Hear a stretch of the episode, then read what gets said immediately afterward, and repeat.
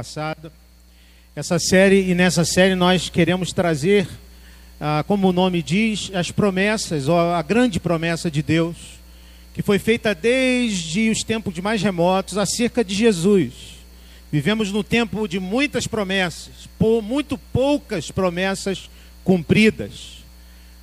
Vivemos as desilusões, as incertezas de que de fato nós, quando nos prometemos, estamos sempre sujeitos a falhar.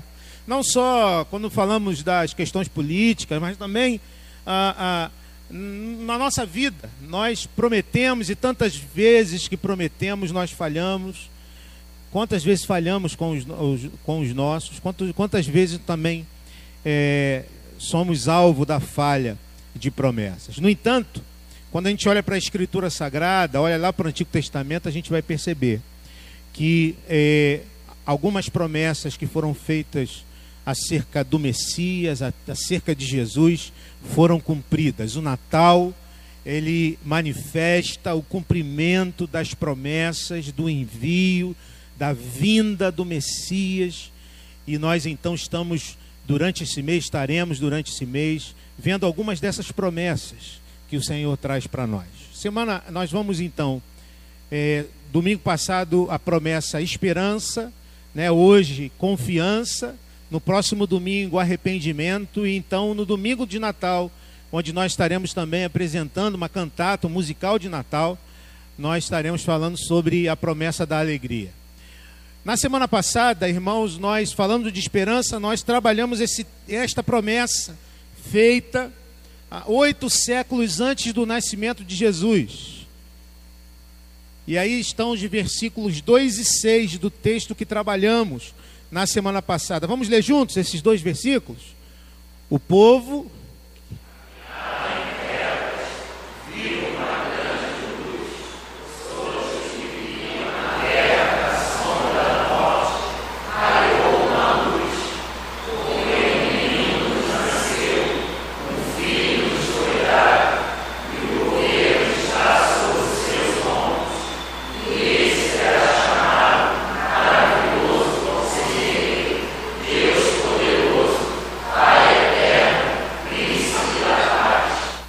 Então nós vimos que no contexto histórico havia uma grande crise, uma grande crise instalada.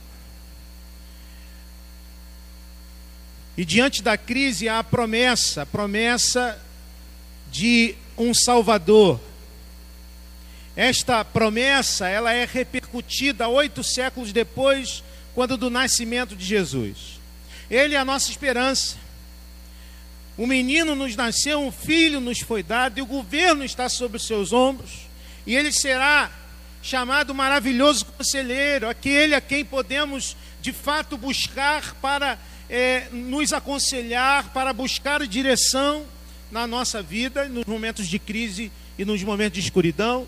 Deus poderoso, aquele que pode fazer o que nós não podemos mais fazer o Pai eterno, um Pai que nos ama, que nos ama de maneira tão maravilhosa, que cuida de nós, o príncipe da paz, aquele, aquele que pode de fato nos trazer e nos dar paz real, não a paz circunstancial, não a paz que o mundo dá, que depende de circunstância, que depende de situação boa, que depende se está com dinheiro no bolso, depende se está com saúde boa depende se está tudo bem na família. Infelizmente, nós vivemos lutas e dificuldades, e esta paz circunstancial, ela é uma paz ilusória. A paz que Jesus Cristo dá é uma paz que nos, é, que nos transforma de dentro para fora. Hoje, então, eu quero convidar você a nós falarmos então desta promessa da confiança. E como nós fizemos semana passada, eu quero também hoje começar falando um pouquinho sobre algumas questões históricas e geográficas ali ah, que aconteciam na Palestina é, há oito, nove séculos antes de Cristo, para a gente entender o contexto da promessa e depois entender como ela repercute na época e no período já de Jesus. Então essa aí é um, é um, uma, um mapa da, de Israel, da nação de Israel, Nós falamos semana passada que mais ou menos em 931 a.C., o reino é dividido, depois da morte do rei Salomão, o reino é dividido em reino é, ali, naquela linha mais ou menos, a parte de cima, o reino do norte, que ficou conhecido como Israel. A, a parte de baixo, o reino do sul, que ficou também conhecido como Judá, Israel e Judá. Daí vira nome, o nome judeus, né? Daí nós conhecemos o povo que permaneceu, perseverou no reino do sul como judeu. Jesus era de qual reino, irmãos? Do norte ou do sul? Do sul. Jesus era de Judá. Ele é o leão da tribo de Judá. Ele nasceu ali na, na, na, na região e na tribo de Judá. No oitavo século, então, para a gente entender o contexto histórico do texto que nós vamos ler, houve, é, havia, a, a, havia uma, uma disputa política, geopolítica naquela região entre a Síria e a Assíria. Tá? Não confunda as duas. A Síria e a Assíria. Tá? Os dois, essas duas nações ficavam ao norte a Síria, ela então, é, ela busca uma coalizão com o Reino do Norte, e nesta busca de coalizão com o Reino do Norte, eles têm a intenção de invadir o Reino do Sul. Olha só o que está acontecendo. O Reino Sírio se junta com o Reino do Norte e eles então, é, o reino sírio, com medo da, de uma possível coalizão do reino do sul com a Assíria, eles então tentam se antecipar. O reino sírio né, e, e a Síria são os dois reinos poderosos. Reino do sul e reino do norte são coadjuvantes, são muito fracos e pequenos diante desses outros reinos. Então os sírios, eles é, convencem o reino do norte a se aliarem a eles, para então que eles é, possam invadir o reino do sul. Reinava ali no reino do sul, em Judá, o rei Acais. E ele recebe a informação de que o exército sírio está na fronteira pronto para invadir Judá. Esse é o contexto do texto que nós vamos ler. Acais, rei de Judá, recebe a informação de que os sírios se aliaram com o Reino do Norte e estão na divisa, prestes a invadirem o Reino do Sul e o Reino Sírio, o reino, o exército sírio é um exército extremamente poderoso, muito mais poderoso do que o exército de Judá. Então, o texto de Isaías 7, capítulo 2, nós vamos ler. Então, você pode abrir sua Bíblia aí, Isaías 7, nós vamos ler alguns textos, alguns versículos a partir deste, é, deste versículo de Isaías 7. Vamos falar com o Senhor mais uma vez. Senhor, queremos, Deus, ver a tua glória. Queremos ver a tua glória e sabemos que a tua glória se manifesta através do teu filho Jesus. Como cantamos aqui. Aquele que se fez um de nós aquele Deus poderoso, transcendente, que se fez um de nós, que se tornou história, que se tornou carne. E nós cremos que a tua palavra é também algo sobrenatural que chega até nós através de homens que foram usados pelo Senhor. Portanto, Pai, Abençoa a tua igreja e fala aos nossos corações nessa noite. Que a tua palavra encontre o nosso coração, transforme o nosso coração e enche o nosso coração de esperança e de confiança em Jesus. É a oração que fazemos no nome de Jesus, o nosso Salvador. Amém. Amém. Então diz assim o verso 2: Informaram ao rei a Síria montou acampamento em Efraim. Efraim é outro nome de Israel, do Reino do Norte, tá?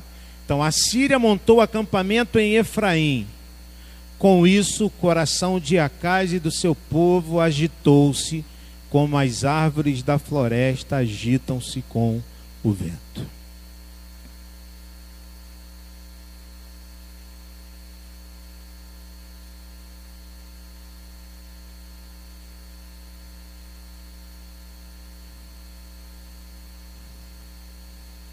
Você já se sentiu assim? Coração agitado? Coração agitado como as árvores agitadas pelo vento. Você consegue ver essa imagem? Acais recebe informação, e a informação é essa. O reino, o exército sírio está às portas, está na fronteira eles se aliaram com o reino do norte, com os nossos irmãos, e eles estão já batendo as portas para invadirem o reino, para destruírem Judá. E o texto diz que tanto o coração de Acás como o coração do povo se agitou, como as aves da floresta se agitam com o vento se agitou profundamente o coração daquele homem, daquele povo. Muitas vezes, irmãos, nós também nos vemos nesta mesma situação. Quando lidamos com situações, com, com situações, com perigos. Quando percebemos que algo nos ameaça, ameaça a vida, ameaça a tranquilidade, e eu queria, como fiz semana passada, falando da, eu, trazendo uma anatomia da crise, trazer uma anatomia do medo. A partir desta frase que o texto nos traz, com isso, o coração de Acais e do seu povo agitou-se. Por quê? Por que agitou-se o coração de Acais? Porque muitas vezes nós também temos esta mesma, este mesmo, é, é este mesmo sentimento de ter o coração agitado. Primeiro, porque aquela situação trouxe um sentimento de impotência. E muitas vezes nós nos vemos assim, um sentimento de impotência diante da adversidade. Olhamos para o problema, olhamos para a situação, olhamos para a dificuldade e percebemos que nós não temos capacidade para resolver que o problema é muito maior que nós, que a situação é muito mais grave do que eu possa resolver. E isso gera em nós então medo. O medo de um casamento que está caminhando para uma é, separação, o medo de uma enfermidade que chega e que nos traz a incerteza em relação ao que pode acontecer. Sentimento de impotência. Também, por que, que o coração de Acais e do seu povo se agitou? Porque este medo, este sentimento de impotência, então gera ansiedade diante de um momento de indefinição. O medo traz ansiedade. Nós somos é, somos assaltados por uma notícia, por algo que nós percebemos, uma iminência de que algo que ruim pode acontecer e o nosso coração então se toma de ansiedade. Não sabemos o que pode acontecer, não sabemos o que vai se dar, não sabemos o que este problema financeiro que chegou, que me assaltou, pode trazer amanhã para mim, essa dificuldade. E aí, gera, isso gera a iminência do sofrimento físico ou emocional e até o enfrentamento da própria morte. Nós temos medo porque nós já antevemos um sofrimento, seja o sofrimento físico, quando uma enfermidade chega, quando uma notícia, um diagnóstico vem e nos encontra. O medo é, de sofrimento emocional diante de conflitos que vivemos, de situações difíceis que vivemos, de relacionamentos quebrados, ou até mesmo o enfrentamento da morte. Nós Muitas vezes nos vemos e nos sentimos assim diante das dificuldades da nossa vida. A pergunta, a partir disso, é: o que fazer? O que nós podemos fazer diante do medo? Eu trago duas alternativas. Essa aqui é a boa alternativa. Quando estamos completamente sem opções ou alternativas. Quando nós estamos totalmente sem opções e sem alternativas, nós só temos como alternativa confiar em Deus.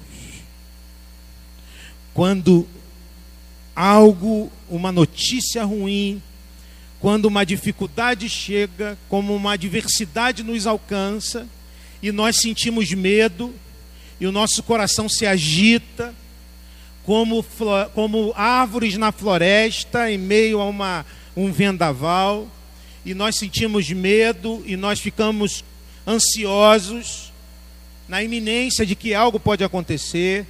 E quando então nós estamos completamente sem opções ou alternativas, nós intentamos o que? Confiar em Deus. Há um exemplo bíblico num dos salmos, nós temos estudado os salmos às quartas-feiras, esse salmo a gente já estudou. O salmo 38 nos mostra uma situação em que o salmista se vê diante do medo, mas ele percebe que não tem nenhuma outra alternativa a não ser confiar em Deus. Olha só o que ele diz: ele diz assim: Sinto-me muito fraco e totalmente esmagado. O meu coração geme de angústia. Senhor, diante de ti estão todos os meus anseios, o meu suspiro não te é oculto. Essa palavra aqui para suspiro é a mesma palavra usada aqui no, no, no Antigo Testamento, escrito em hebraico, é a mesma palavra usada lá em Gênesis, quando Deus dá vida ao homem, né, o sopro de vida. Aqui uma tradução boa seria assim: o meu último suspiro não, o meu último suspiro não te é oculto. E ele continua: meu coração palpita, as forças me faltam, até a luz dos meus olhos se foi. Não é assim que a gente se encontra muitas vezes, sem brilho no olhar. Não há brilho no nosso olhar, o medo toma conta do nosso coração, nós não conseguimos mais é, respirar e o nosso olhar perde o brilho perdemos a alegria. O salmista continua nos versos 15, 21 e 22. Ele diz: Senhor, em ti espero. Olha só que interessante, não há alternativa, não há outro lugar onde buscar solução. E o salmista diz isso: Senhor, em ti eu espero, porque tu me responderás, ó Senhor meu Deus. Senhor, não me abandones não fiques longe de mim, ó meu Deus, porque sei que se eu não tiver o Senhor perto de mim, eu estou destruído, não há solução. E ele mais e, e no verso 22 ele clama: apressa-te a ajudar-me, Senhor, meu Salvador. No entanto, há uma outra possibilidade muito presente na nossa vida, que é quando opções ou alternativas se apresentam como atraentes. Quando nós tiramos os nossos olhos do Senhor e percebemos que há outras maneiras de resolver o problema. Quando eu olho para o problema, a situação se apresenta, o medo enche o meu coração e eu então logo olho para os recursos, para os meus recursos e eu percebo que há uma maneira de eu resolver o problema no meu casamento, o meu problema financeiro, o meu problema de saúde e eu então percebo que é possível que eu, talvez com recursos financeiros, que está difícil para a gente, né, irmãos? Recurso financeiro está difícil, cada dia mais difícil.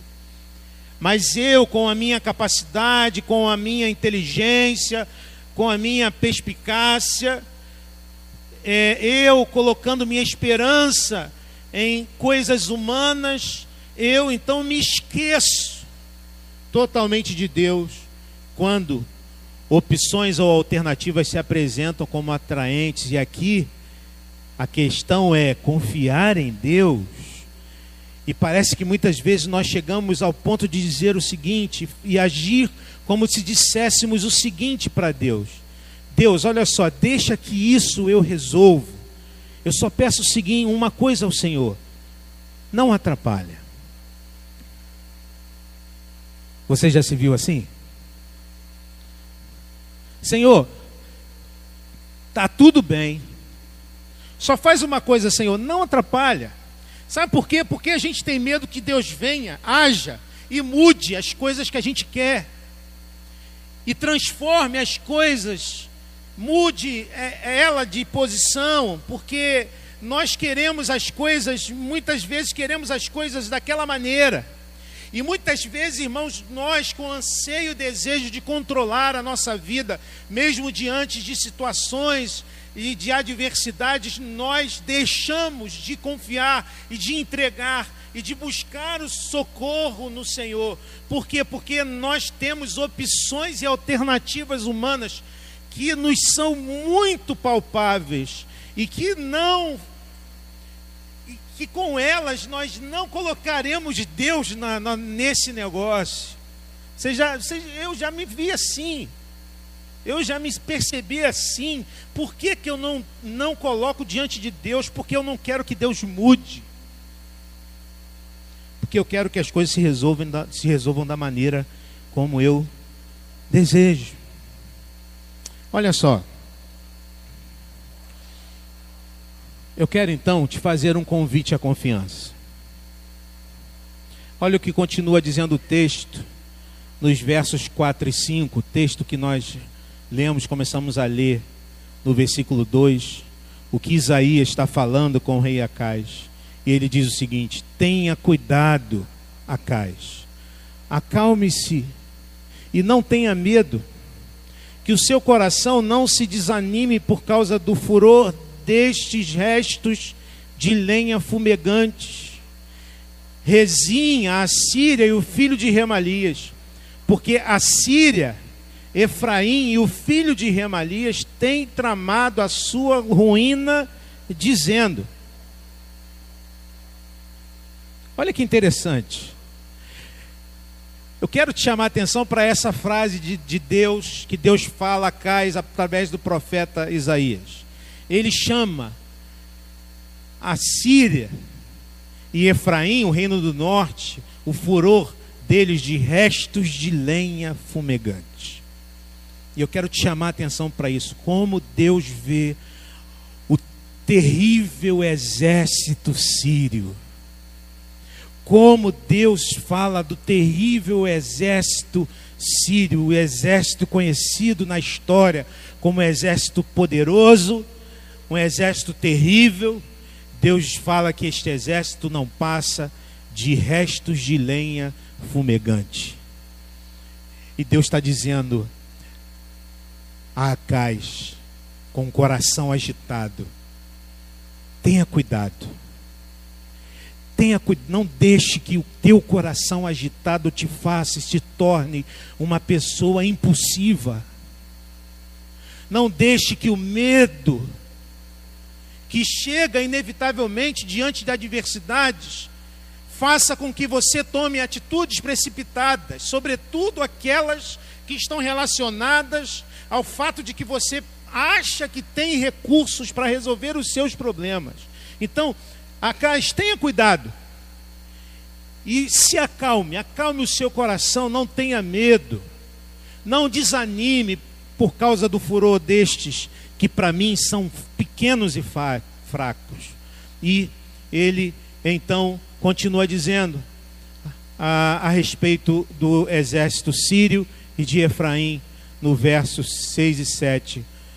É, eles dizem, na verdade, eles dizem o seguinte: Deus está dizendo, ó, eles dizem isso, vamos invadir o reino de Judá, vamos rasgá-lo e dividi-lo entre nós, e fazer o filho de Tabeel reinar sobre ele. Isso é o que eles dizem. E ele continua: Mas assim diz o soberano Senhor. O que ele diz, irmãos?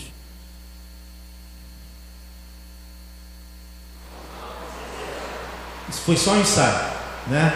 O que, que, que Deus diz? Não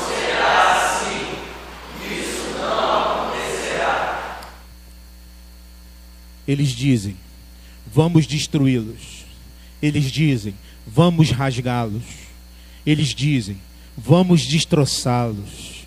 Eles dizem: nós vamos dividi-los e vamos fazer do nosso filho o rei. Ele vai reinar sobre eles. No entanto, o que Deus diz é algo diferente. Não será assim. Isso não acontecerá. Isso não acontecerá. Você crê nisso? Você crê que o Natal, a promessa de Natal é a promessa de confiança?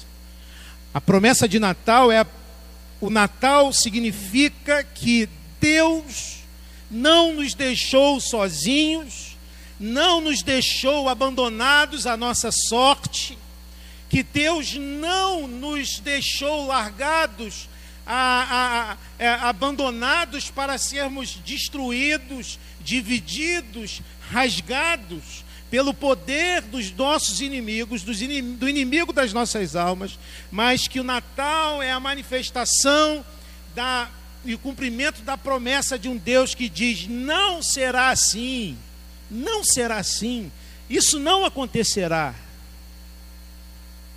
Creia nisso.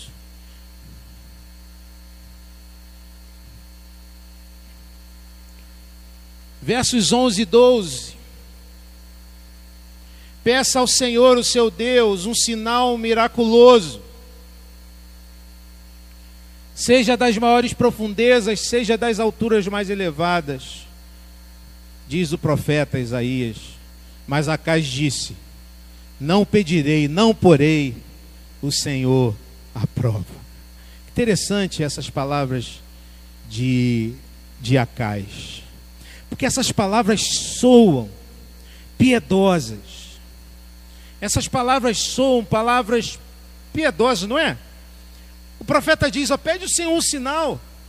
Pede que o Senhor te mostre que ele vai fazer isso. E aí a Cai diz: Não, não, não pedirei, não porei o Senhor à prova.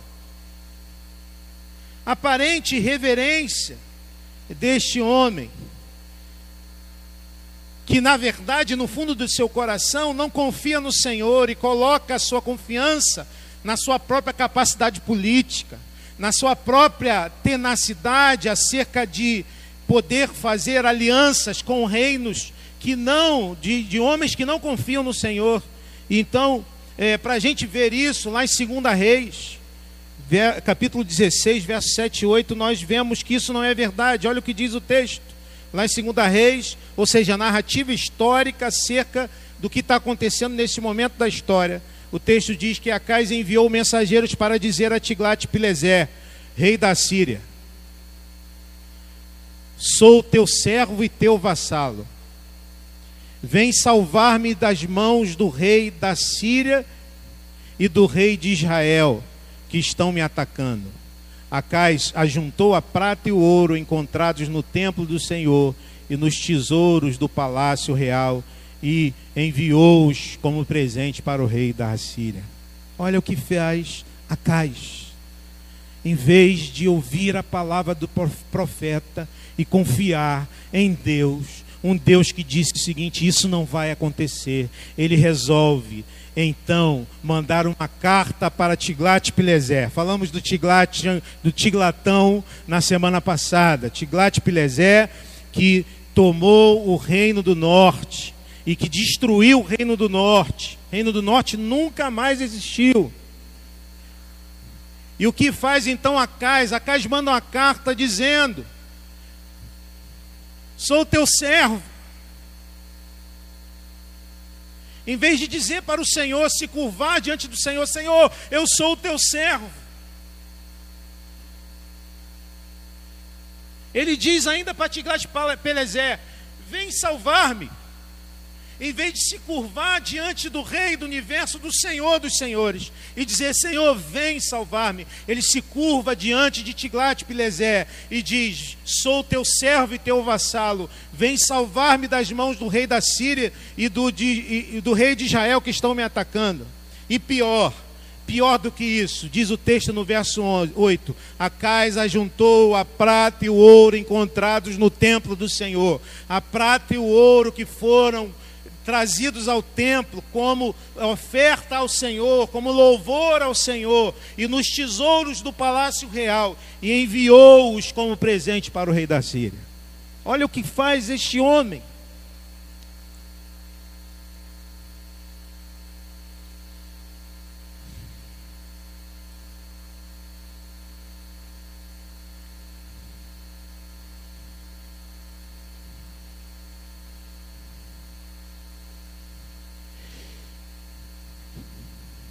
Terrível, né? Que tremendo pecador esse Acais. Ai, irmãos, quantas vezes nós fazemos tal qual Acais? Quantas vezes nós, diante de bifurcações da nossa vida, entre escolher o caminho da verdade, entre escolher o caminho do Senhor, entre escolher o caminho do princípio bíblico, que muitas vezes é o caminho mais difícil, que muitas vezes é a porta estreita, nós fazemos exatamente como Acais. Nós escolhemos buscar os nossos recursos, nós escolhemos colocar a nossa confiança na nossa capacidade, na nossa tenacidade, nós escolhemos os atalhos da vida, nós escolhemos a desonestidade, escolhemos a corrupção, escolhemos aquilo que é mais fácil para a gente, escolhemos o caminho do não perdão, escolhemos aquilo que não agrada o Senhor. Quantas vezes nós fazemos como a caixa? Quantas vezes nós agimos como Acais? Natal é convite à confiança. O texto lá, vamos voltar a Isaías. Capítulo 7, versos 11 e 12. Por isso, o Senhor mesmo lhes dará um sinal, diz o profeta. E ele continua: A virgem ficará grávida e dará à luz um filho. Aqui já fica, você já começa ouvir sonzinho de, de sininho de Natal, né? Aqui a gente já começa a ouvir os sininhos de Natal. A virgem ficará grávida, dará, à luz um filho. Interessante pensar o seguinte.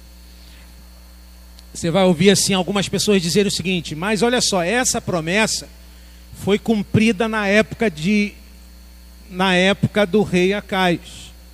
Quando quando Acais teve um filho. Quando a esposa de Acais teve um filho. Deu à luz um filho chamado o quê? O filho de Acais? Qual era o nome dele? Ezequias. E Ezequias foi um rei. Lembram disso? A gente falou sobre isso aqui, pregou sobre a reforma que houve no templo, a reforma que houve em Judá.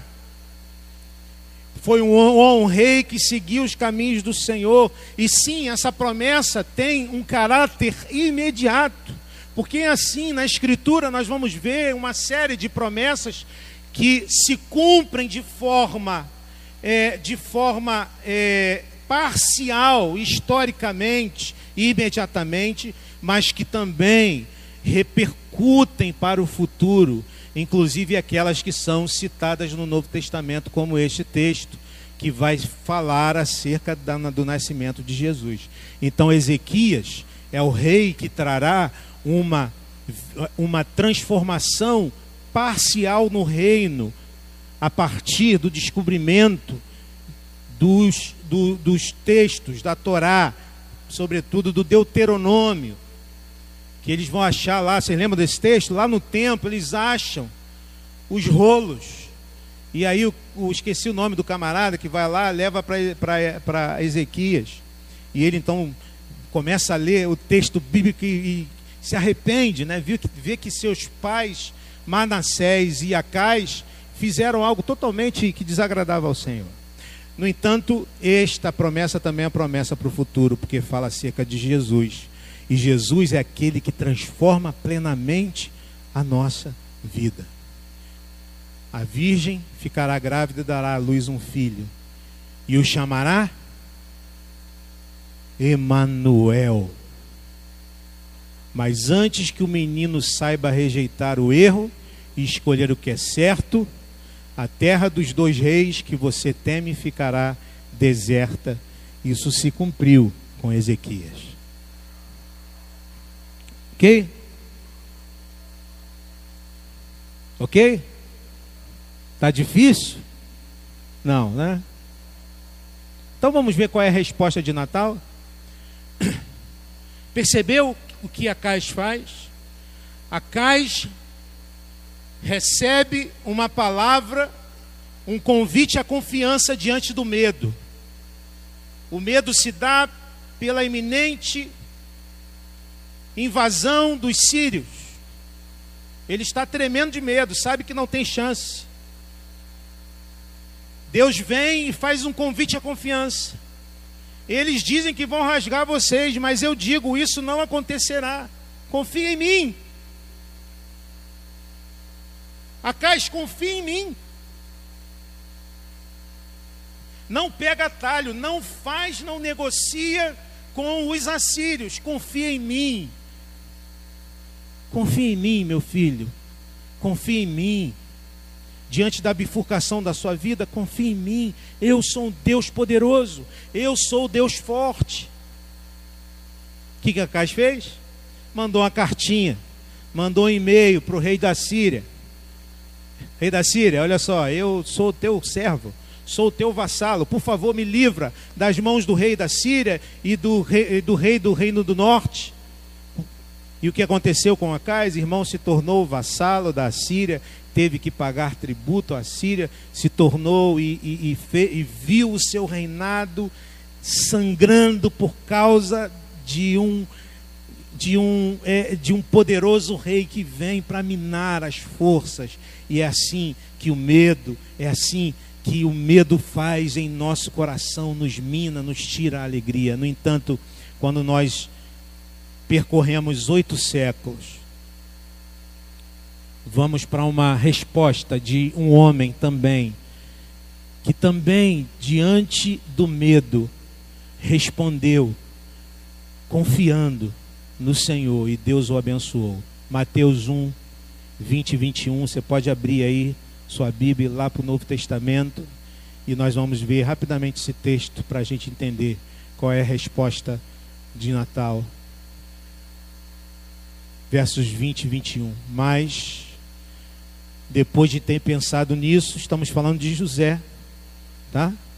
José recebe a notícia de que sua noiva está grávida. Sua noiva está grávida. Depois de ter pensado nisso, apareceu-lhe um anjo do Senhor em sonho e disse: José, filho de Davi, não tema. José, não tema. Você percebe o problema que José está passando? Ele é noivo, ainda não é casado, a sua, a sua noiva está grávida.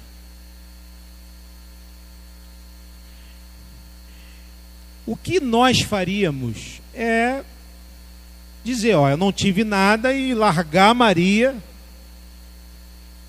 para se tornar uma mulher sem futuro nenhum. Ou então a gente fica fica com Maria e vai ser mal falado pelas pessoas. A bifurcação de que se encontra José, Deus falar para ele: José, não tema, não tenha medo. Não tema receber Maria como sua esposa, pois o que nela foi gerado procede do Espírito Santo. Ela dará, dará à luz um filho, e você deverá dar-lhe o nome de Jesus. Por que Jesus? Que Jesus significa? Você sabe que Jesus significa, o nome Jesus significa Deus é o meu Salvador. Você dará o nome de Jesus, porque ele salvará o seu povo dos seus pecados. Lembra o que diz Acais para o rei da Síria? Sou o teu servo, vem salvar-me. O que Acais está dizendo é o seguinte: estou com medo, então eu vou me entregar aos, aos diversos salvadores que existem por aí. No caso dele, o rei da Síria. No nosso caso, nossa capacidade financeira, a nossa capacidade de resolver nossos problemas. Ah, no caso nosso, confiarmos e colocarmos o nosso coração, a nossa confiança em pessoas falhas, em, é, é, é, em governos falhos, colocar a nossa esperança em coisas que são coisas terrenas. E dizemos: Você é meu Salvador, o texto diz que a Maria dará à luz um filho. E ele tem que dar o nome de Jesus, por quê? Porque ele salvará o seu povo dos seus pecados. É o que diz o texto. E veja aqui essas partes que são partes interessantes. Não tema a, promessa mais presente na Escritura: dará à luz um filho, porque ele salvará o seu povo de todos os seus pecados. E o texto continua nos versos 22 e 23. Olha que legal. Tudo isso aconteceu para que se cumprisse a promessa que o Senhor dissera pelo profeta. Qual a promessa, irmãos? A virgem ficará grávida e dará à luz um filho, e lhe chamarão Emanuel, que significa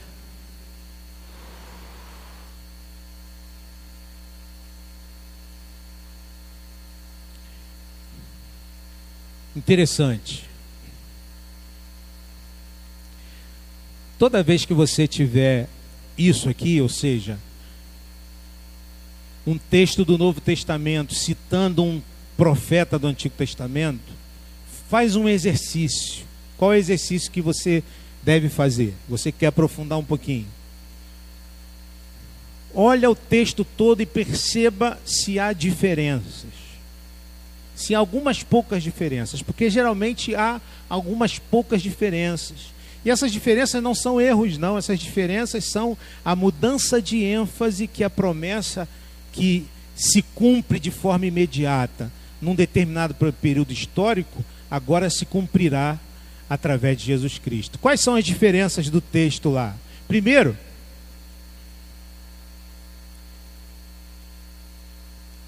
A virgem ficará grávida e dará um, à luz um filho. Lá está dizendo o seguinte, Isaías: e o chamará Emanuel. Aqui o nosso evangelista Mateus mudou esse pronome, diz: e lhe chamarão Emanuel.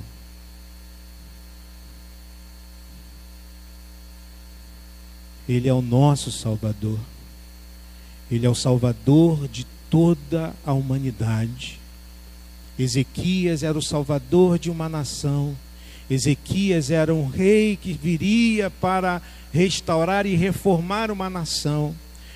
Ezequias era um rei que viria para trazer uma transformação ainda parcial, ainda imperfeita, mas Jesus vem para transformar plenamente a, a, a, o nosso coração e dar salvação a todo, todo o que crê.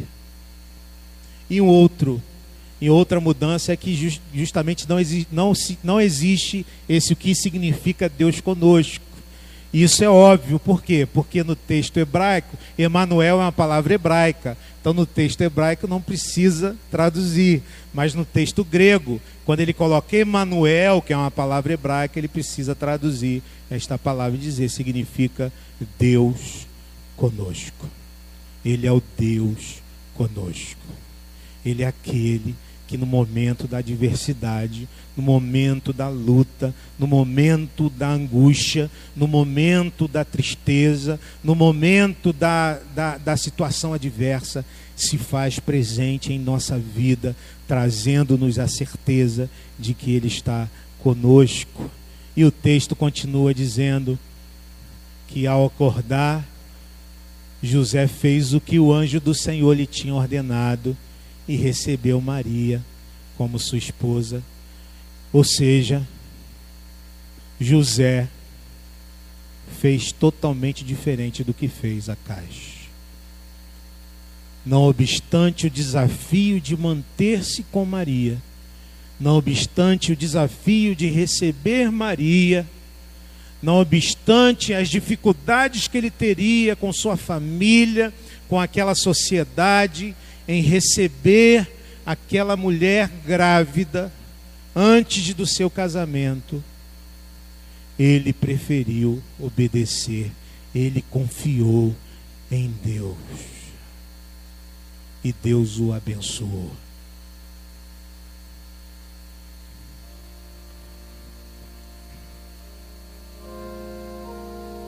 Eu quero te fazer então, querido irmão, duas perguntas.